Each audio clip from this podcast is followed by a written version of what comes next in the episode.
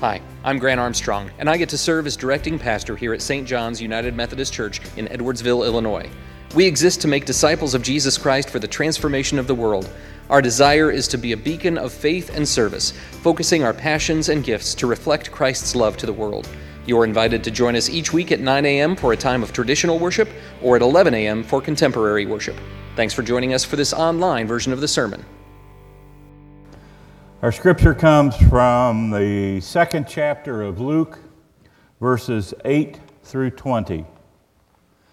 That night there were shepherds staying in the fields nearby, guarding their sheep, flocks of sheep.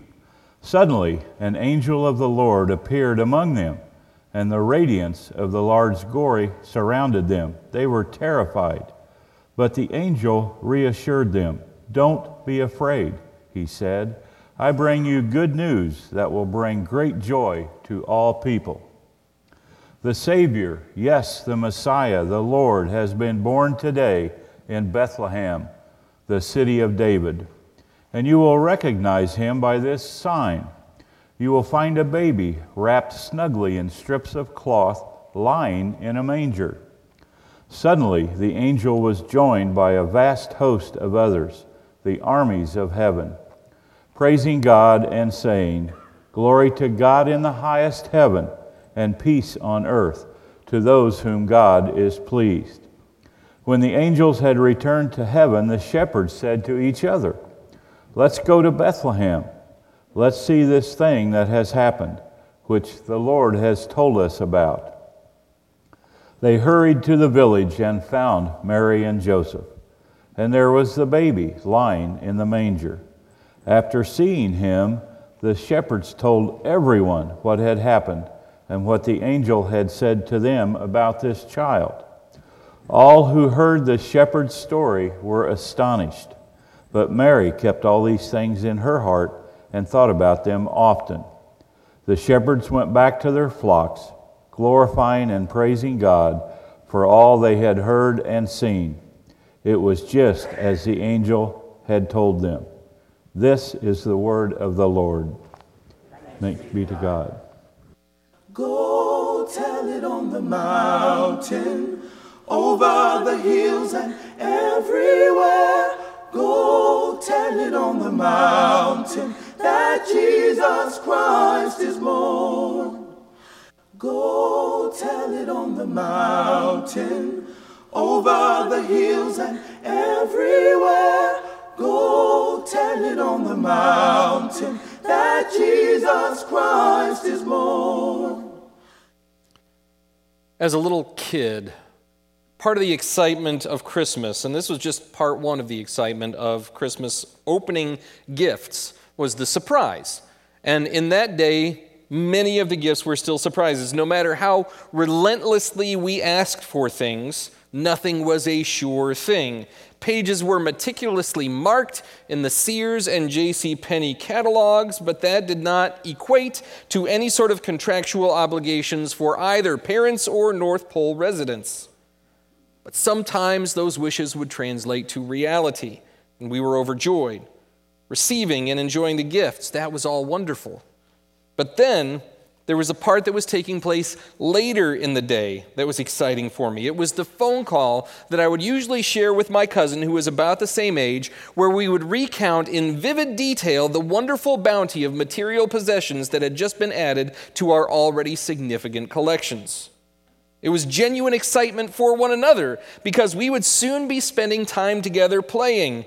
And though the circle of free toy sharing was fairly tight at that time, my cousin and I had such a mutual agreement. When one of us was given a good gift, all of us enjoyed a good gift. Star Wars playsets, video game systems, and I'm talking Atari 2600, ColecoVision, and the OG Sega system.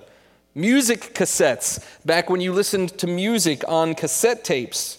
We were excited to pass around the good news of the gifts that we received because it was good news for all of us. I'm not sure if parents counted themselves as part of the all of us, but I'm pretty sure they found the arrangement better than if we were just fighting over one another's stuff. It's harder to do that as an adult. Have you noticed? We've learned over time that such practices and habits can look a little bit like silly boasting, especially when the practicality of sharing some of our gifts decreases with the more personal nature of what we receive. It's tougher, of course, but not impossible. I notice, for example, whenever Amy gets cool new clothing, our daughters always find a way to share that with her fairly quickly. Theo and I might get there, but he's seven, so I fear he may be wearing my clothes ironically someday. Still, it's sharing. It was once in our nature to gladly share the good things that had been shared with us. Sometimes age, maturity, and cultural lessons prevent us from sharing quite so freely. Still, in the event of Jesus' birth, when one of us has received a good gift, we all receive this good gift, and it's worth celebrating.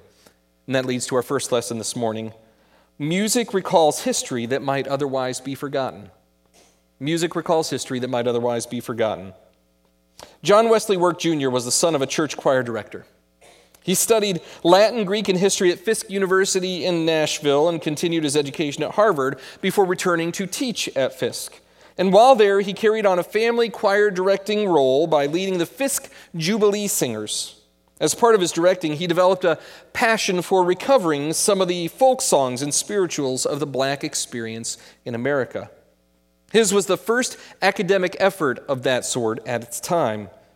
In a work published in 1907, New Jubilee Songs and Folk Songs of the American Negro, which included one of the last songs he was able to recover, the experience of American slavery, it was a song that had forgotten roots. Original text and authorship had been lost. All but the refrain was given over to the ether of time. But go tell it on the mountain over the hills and everywhere, go tell it on the mountain that Jesus Christ was born, remained.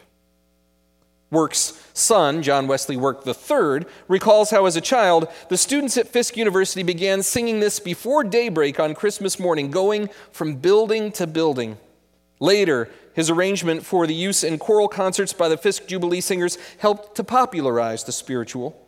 The refrain theme comes from Old Testament passages in which the praise of God for his acts of deliverance was often shouted both literally and metaphorically from the mountaintops. In Isaiah 42, we read the encouragement of the prophet Join in the chorus, you desert towns. Let the villages of Kedar rejoice. Let the people of Sela sing for joy. Shout praises from the mountaintops. The lyrics and music were both compiled as best they could be by Work Jr. and his brother Frederick. In this time, when a stock market scare was thwarted by folks like J.P. Morgan pooling millions of dollars with others for private bailouts, Oklahoma was just being admitted into the Union as the 46th state, a musical event in itself, and the very first ball drop was ever taking place at Times Square. It was in this time that these scholars saw fit to contextualize the experience of American slavery with the exile of the Hebrew people as described by the prophet Isaiah with the shepherds in Bethlehem fields, as described by Luke's Gospels. And that leads to our second lesson this morning. There are no nameless people in the kingdom of God. There are no nameless people in the kingdom of God.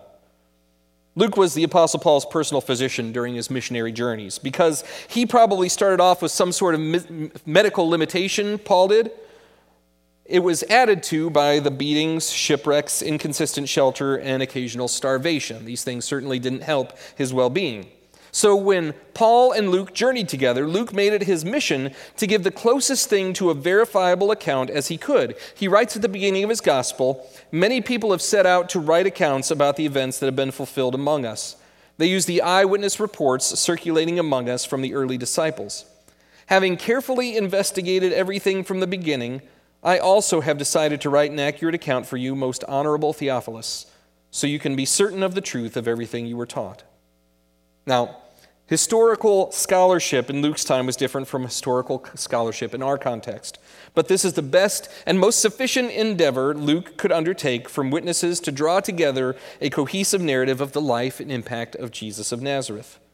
Luke's gospel is often as described as embodying Christ's favor for the impoverished, and we experience that in the description of the first celebration of Christ's birth. How that night there were shepherds staying in fields nearby, guarding their flocks, when suddenly an angel of the Lord appeared to them. The radiance of the Lord's glory surrounded them, and they were terrified. But the angel reassured them Don't be afraid. I bring you good news that will bring great joy to all people. Today, the Savior, yes, the Messiah, has been born in Bethlehem, the city of David, and you will recognize him by this sign. You'll find a baby wrapped snugly in strips of cloth and lying in a manger, a feed trough. Suddenly, the angel was joined by a vast host of others, the armies of heaven, praising God and saying, Glory to God in highest heaven, and peace on earth to those with whom God is pleased. When the angels returned to heaven, the shepherds said to each other, Let's go to Bethlehem. Let's see this thing that has happened, which the Lord told us about. As the youth were gathered on Sunday nights over this past month, we spent time with a study called Sent, and it talked about the appearance of shepherds as an act of reconciliation. How so? The book talked a little bit about night people. You've experienced this phenomenon. For the diurnal among us, there's a whole nother world that exists at the third shift.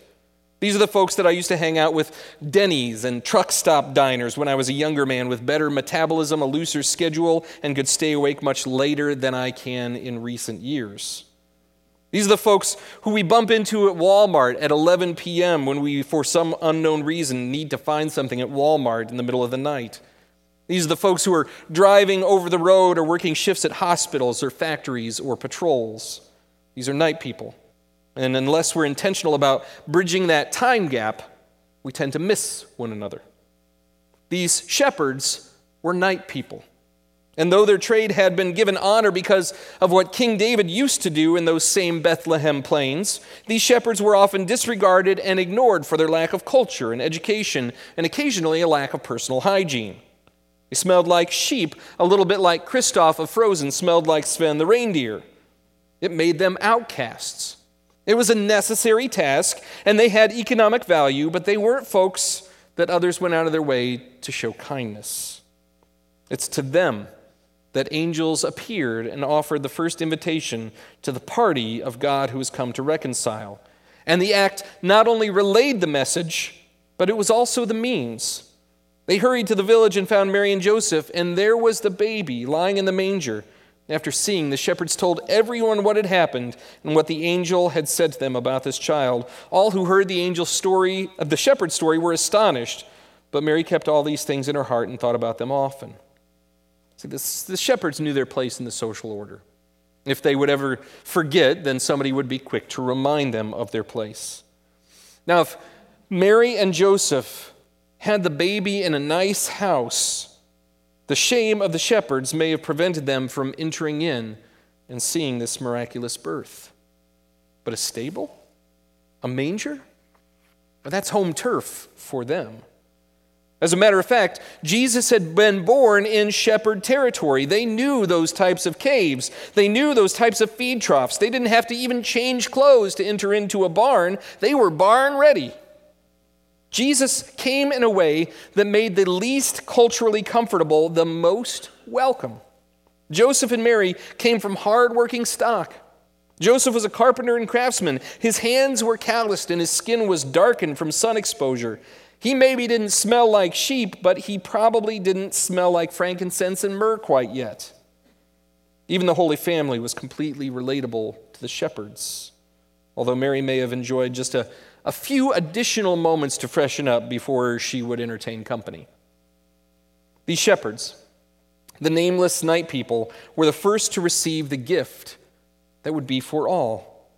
God let a whole bunch of them witness this experience so that the news could spread. But in order to get the good news to others, do you know who the folks of the community had to find and interact with? It was the shepherds, it was the night people. God designed the message so that the good news had to spread through interactions that were outside of social norms and the grain. The haughty had to be humbled, and the downcast had to be exalted for the good news to spread. And in that simple act of sharing and celebration, Christ brought with him reconciliation between people. That leads to our third lesson this morning. Sharing good news should be an act of reconciliation. Sharing good news should be an act of reconciliation. John Wesley Work Jr. was forced to resign from his role at Fisk University in 1923 because of negative feelings towards black folk music at the time. He was able to continue his career at Roger Williams University, until his death two years later in 1925. The song, Go Tell It on the Mountains, that song we sing has its roots in American slavery. It's a part of our nation's history with which we have not fully reconciled. Great chasms still exist between white America and people of color and other ethnic and national backgrounds. It happens on a personal level and it to, happens on a systemic level. When we sing this song, we sing a song of hope, a hope filled scandal. That these walls of separation and segregation, walls Christ was born to tear down, will ultimately crumble to the ground. It's a partially forgotten song that had to be excavated from the hurt memories of those enslaved so it might be preserved for our proclamation today. It's a song of shepherds who were throwaway night people in the eyes of the culture who became essential messengers of hope with a holy birth and angelic visit. It's the song of those exiled from their homes in ancient Israel, invaded and exploited by captors, yet holding on to the hope of liberation and restoration. It's a song of Hebrew people who were found in Exodus from Egyptian slavery at the mighty hand and outstretched arm of their God. On a fairly superficial level, it's our song of freedom from slavery of sin and death. And I don't mean to discount that. That is ultimately very important to us. That is wonderful news worth celebrating. But on a deeper level, it's a song that we borrow in hope. It's a song that we borrow in hope of a reconciliation that is still to happen and coming gradually as God tears down systematic, systematic separation and oppression. We'll occasionally hear good news proclaimed in shouts from the mountaintops. But more often than not, we'll hear it from people whose voices maybe don't sound like ours. Or perhaps our hearts are tuned together to Christ. We'll hear it when lowly hearts are exalted, when humble hearts are brought high, and the haughty are humbled. And with that, a clear pathway is made for our spirits to hear good news. In verse 20, we read how the shepherds went back to their flocks, glorifying and praising God for all they had seen. It was just as the angel told them. Christ has come to reconcile. And we get to tell it on the mountains, we get to hear it in the valleys. But whatever we do, we get to remember that reconciliation doesn't happen because good news is kept to ourselves. Reconciliation happens because good news is ours to share. Would you pray with me? Gracious Lord, we are thankful that you have brought to us news of hope, news of joy. And were it not for messengers that were unexpected, that news would not be heard by us at all. Lord, help us to continue to listen to your hope, to your strength, to your love in all sorts of ways and in all kinds of places. And God, we pray that the work of reconciliation that Christ started even in the manger would be continued in our lives today. Tear down man made walls and build your kingdom, Lord. We thank you and praise you for all this in Christ's holy name. Amen.